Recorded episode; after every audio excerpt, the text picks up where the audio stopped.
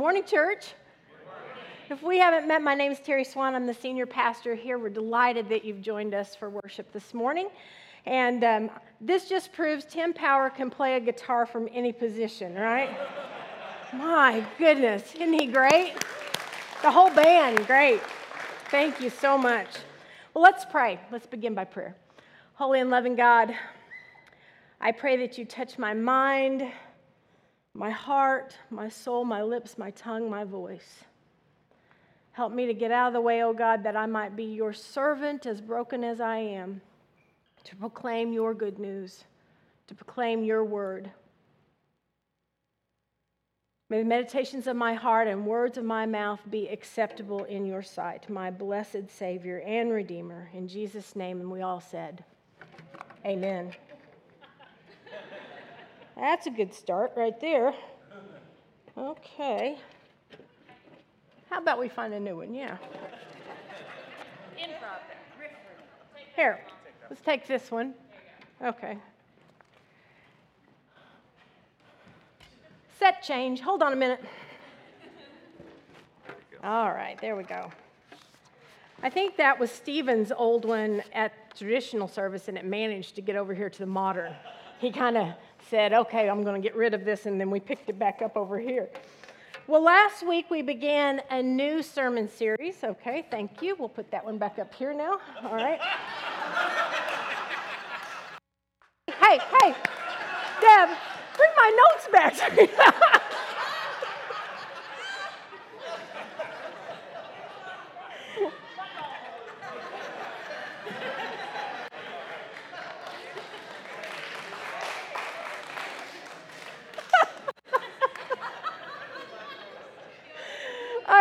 humor for the service. It's just here. That's right.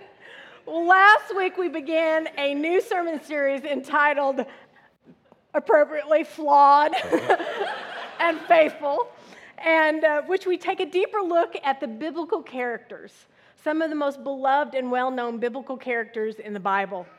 And last week we focused on Abraham, the father of faith, we said. And this week, we're going to take a deeper look at one of the most well known in the Old Testament, Moses. Now, I would guess that most of us know a little bit about Moses, right? We know a little bit, especially since the Ten Commandments has been shown every Holy Week since 1973.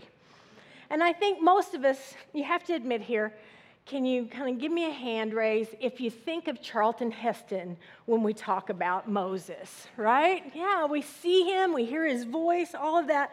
And there are numerous books out there on Moses, including one recently written that I would recommend to you by Reverend Adam Hamilton. It's a great book, and if you want to know more about Moses in a deeper way, this is a great book to pick up. But there is an abundance of material out there on Moses. And so, unlike Abraham's story that is found in the midst of the book of Genesis, Moses' story takes up the whole book of Exodus and then continues on in Le- Leviticus, Numbers, and Deuteronomy.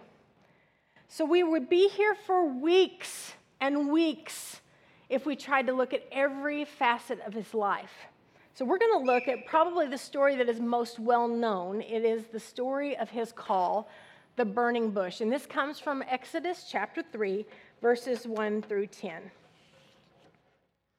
Moses was taking care of the flock for his father in law Jethro, Midian's priest. He led his flock out of the edge of the desert and he came to God's mountain called Horeb. The Lord's messenger appeared to him in a flame of fire in the middle of a bush, and Moses saw that the bush was in flames but didn't burn up. Then Moses said to himself, Let me check out this amazing sight and find out why the bush isn't burning. When the Lord saw that he was coming to look, God called to him out of the bush, Moses, Moses. And Moses said, I'm here. Then the Lord said, Don't come any closer. Take off your sandals because you are standing on holy ground. He continued, I am the God of your father, Abraham's God, Isaac's God, and Jacob's God. And Moses hid his face because he was afraid to look at God. Then the Lord said, I've clearly seen my people oppressed in Egypt. I've heard their cry of injustice because of their slave masters. I know about their pain. I've come down to rescue them from the Egyptians in order to take them out of that land and bring them to a good and broad land, a land that's full of milk and honey, a place where the Canaanites, the Hittites, the Amorites, the Perizzites, the Hivites, the Jebusites all live. Now, the Israelites' cries of injustice have reached me. I've seen just how much the Egyptians have oppressed them. So get going. I'm sending you to Pharaoh to bring my people, the Israelites, out of Egypt. The word of God for the people of God. Thanks be to God. Amen. God says, I know what's going on in Egypt, and I am sending you. Born under the threat of execution, Moses knew the Lord provided for him even before he could remember. Moses had been born during a time in which the Pharaoh had ordered the killing of all male Hebrew children born in slavery, in fear that their numbers would grow so large that there would be an uprising at some point. So, if you look back at the beginning of Moses' story, we can see a clever plan put in place by his big sister Miriam.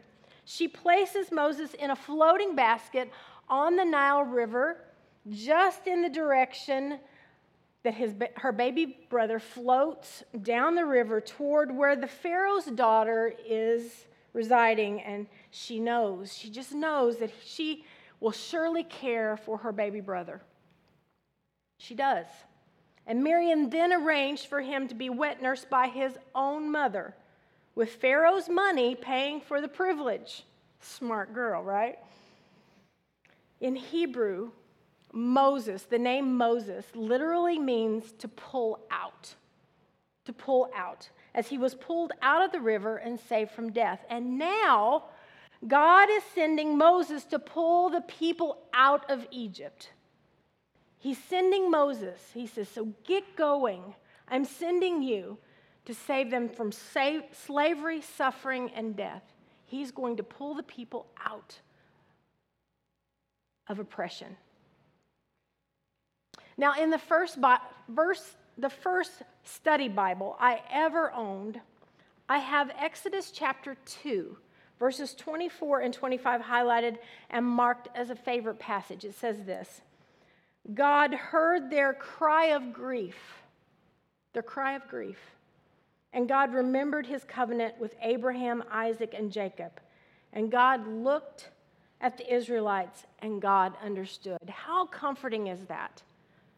How comforting is that? That God looked and God understood. He heard their cries. Now, different translations use different words for this cry of grief that is in the Common English Bible. Some translations say groaned, some say cried, moaned, because there's no single English word that means what the Hebrew means. It means this guttural scream. He could hear their guttural screams and he understands. Adam Hamilton writes this Notice how, having seen, heard, and known the pain of the Israelites, God responded. He did not send a legion of angels to liberate the, liberate the Israelite slaves from Egypt. No, God showed up in a burning bush to an 80 year old shepherd, and not just any 80 year old shepherd. He found a shepherd who was fluent in the Egyptian language, who had been an insider when it came to Egyptian power and rule, and who knew philosophy, religion, law, and governance.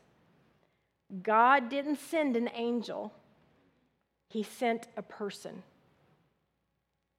God calls Moses to respond to the suffering, injustice, and pain of God's people. And yet, unlike Abraham, who we found out last week, the scripture said left just as he was told, Moses spends some time in, let's say, conversation with God about this call. In fact, he wanted to tell God no.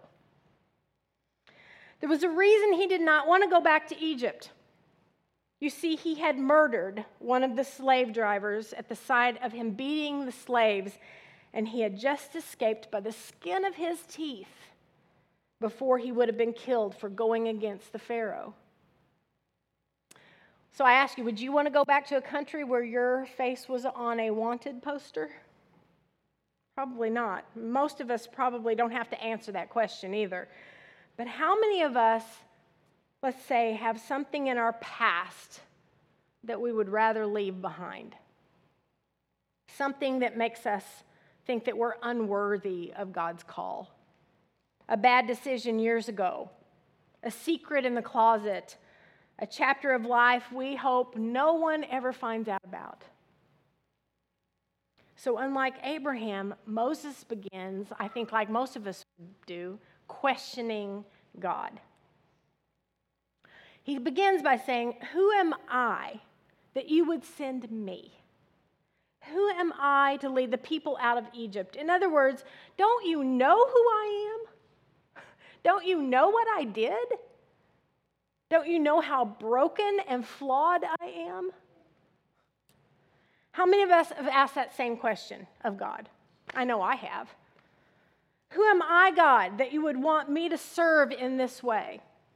Or teach a Bible study or a Sunday school class or be a youth leader or organize the meal ministry. Who am I, God, that you would want me to do this? Don't you know who I am?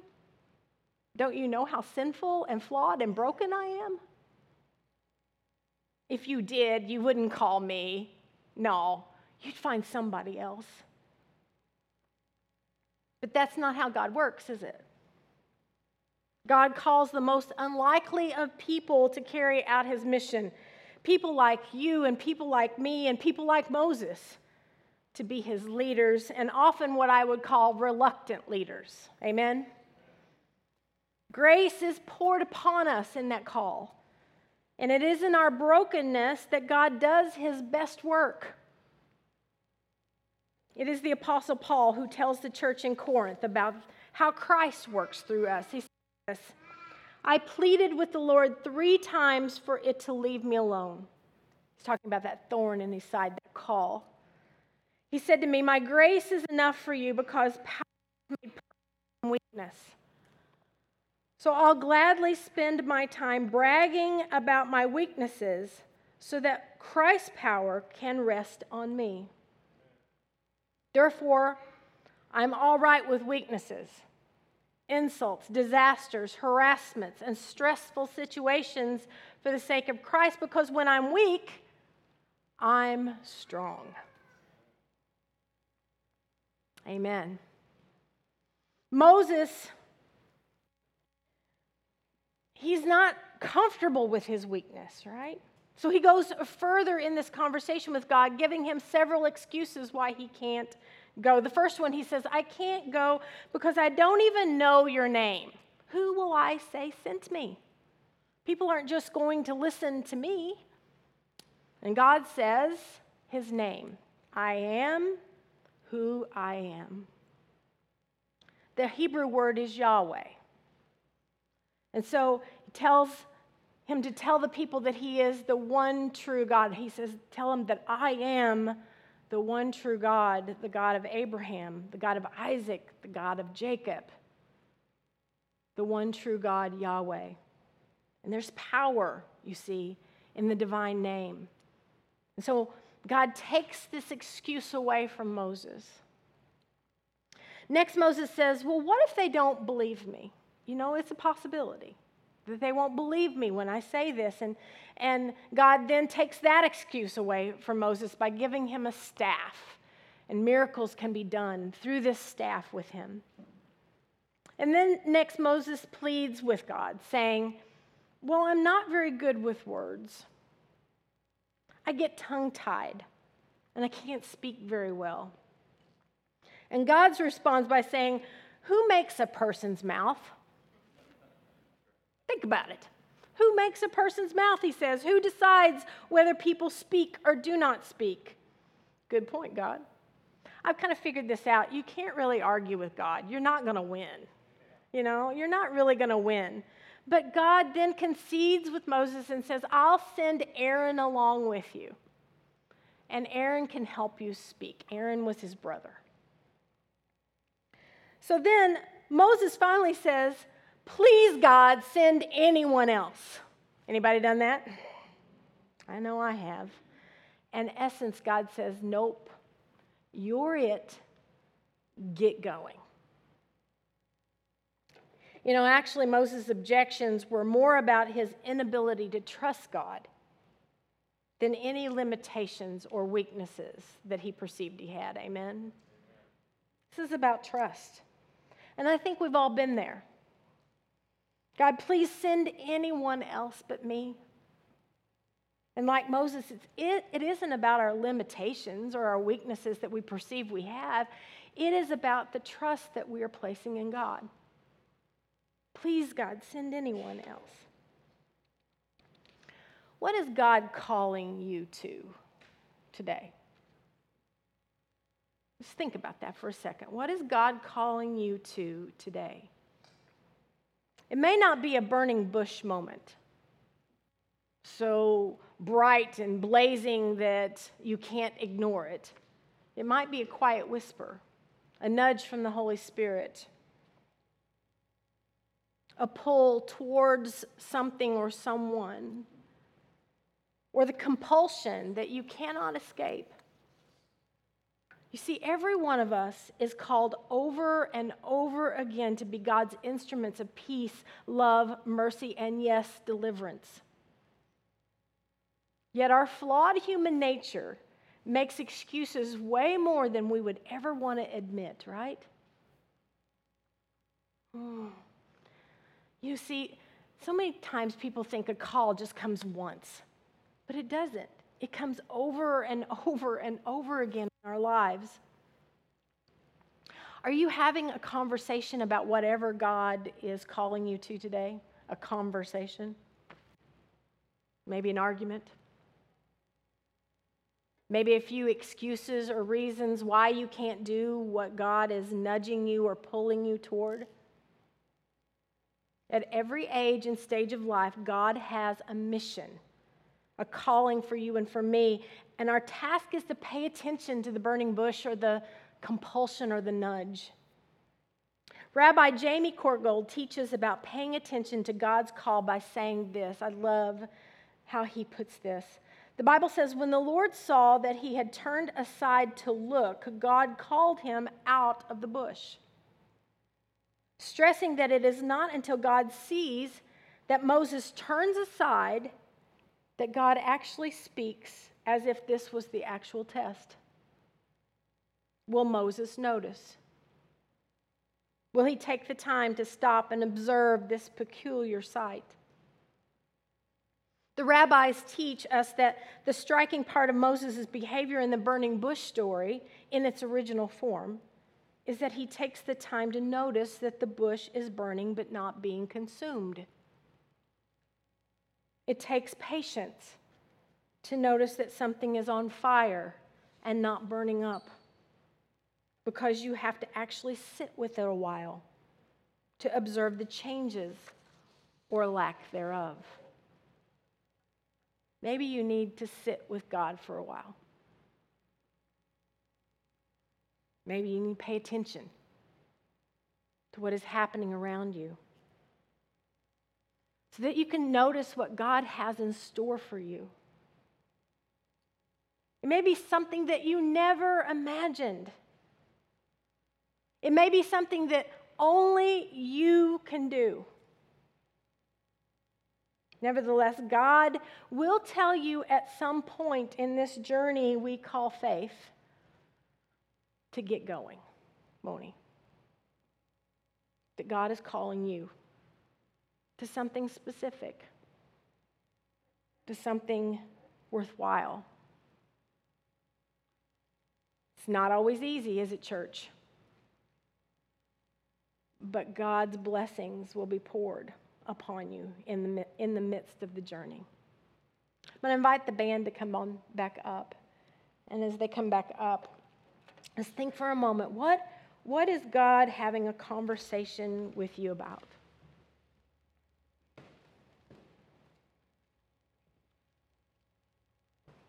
Remember, trust is the key. We have to trust God in the midst of it, that God will see us through. You pray with me? Good and gracious God, help us to notice you, to reflect upon your voice in our lives. And may we get going. May we have the faith in the midst of our brokenness to trust you.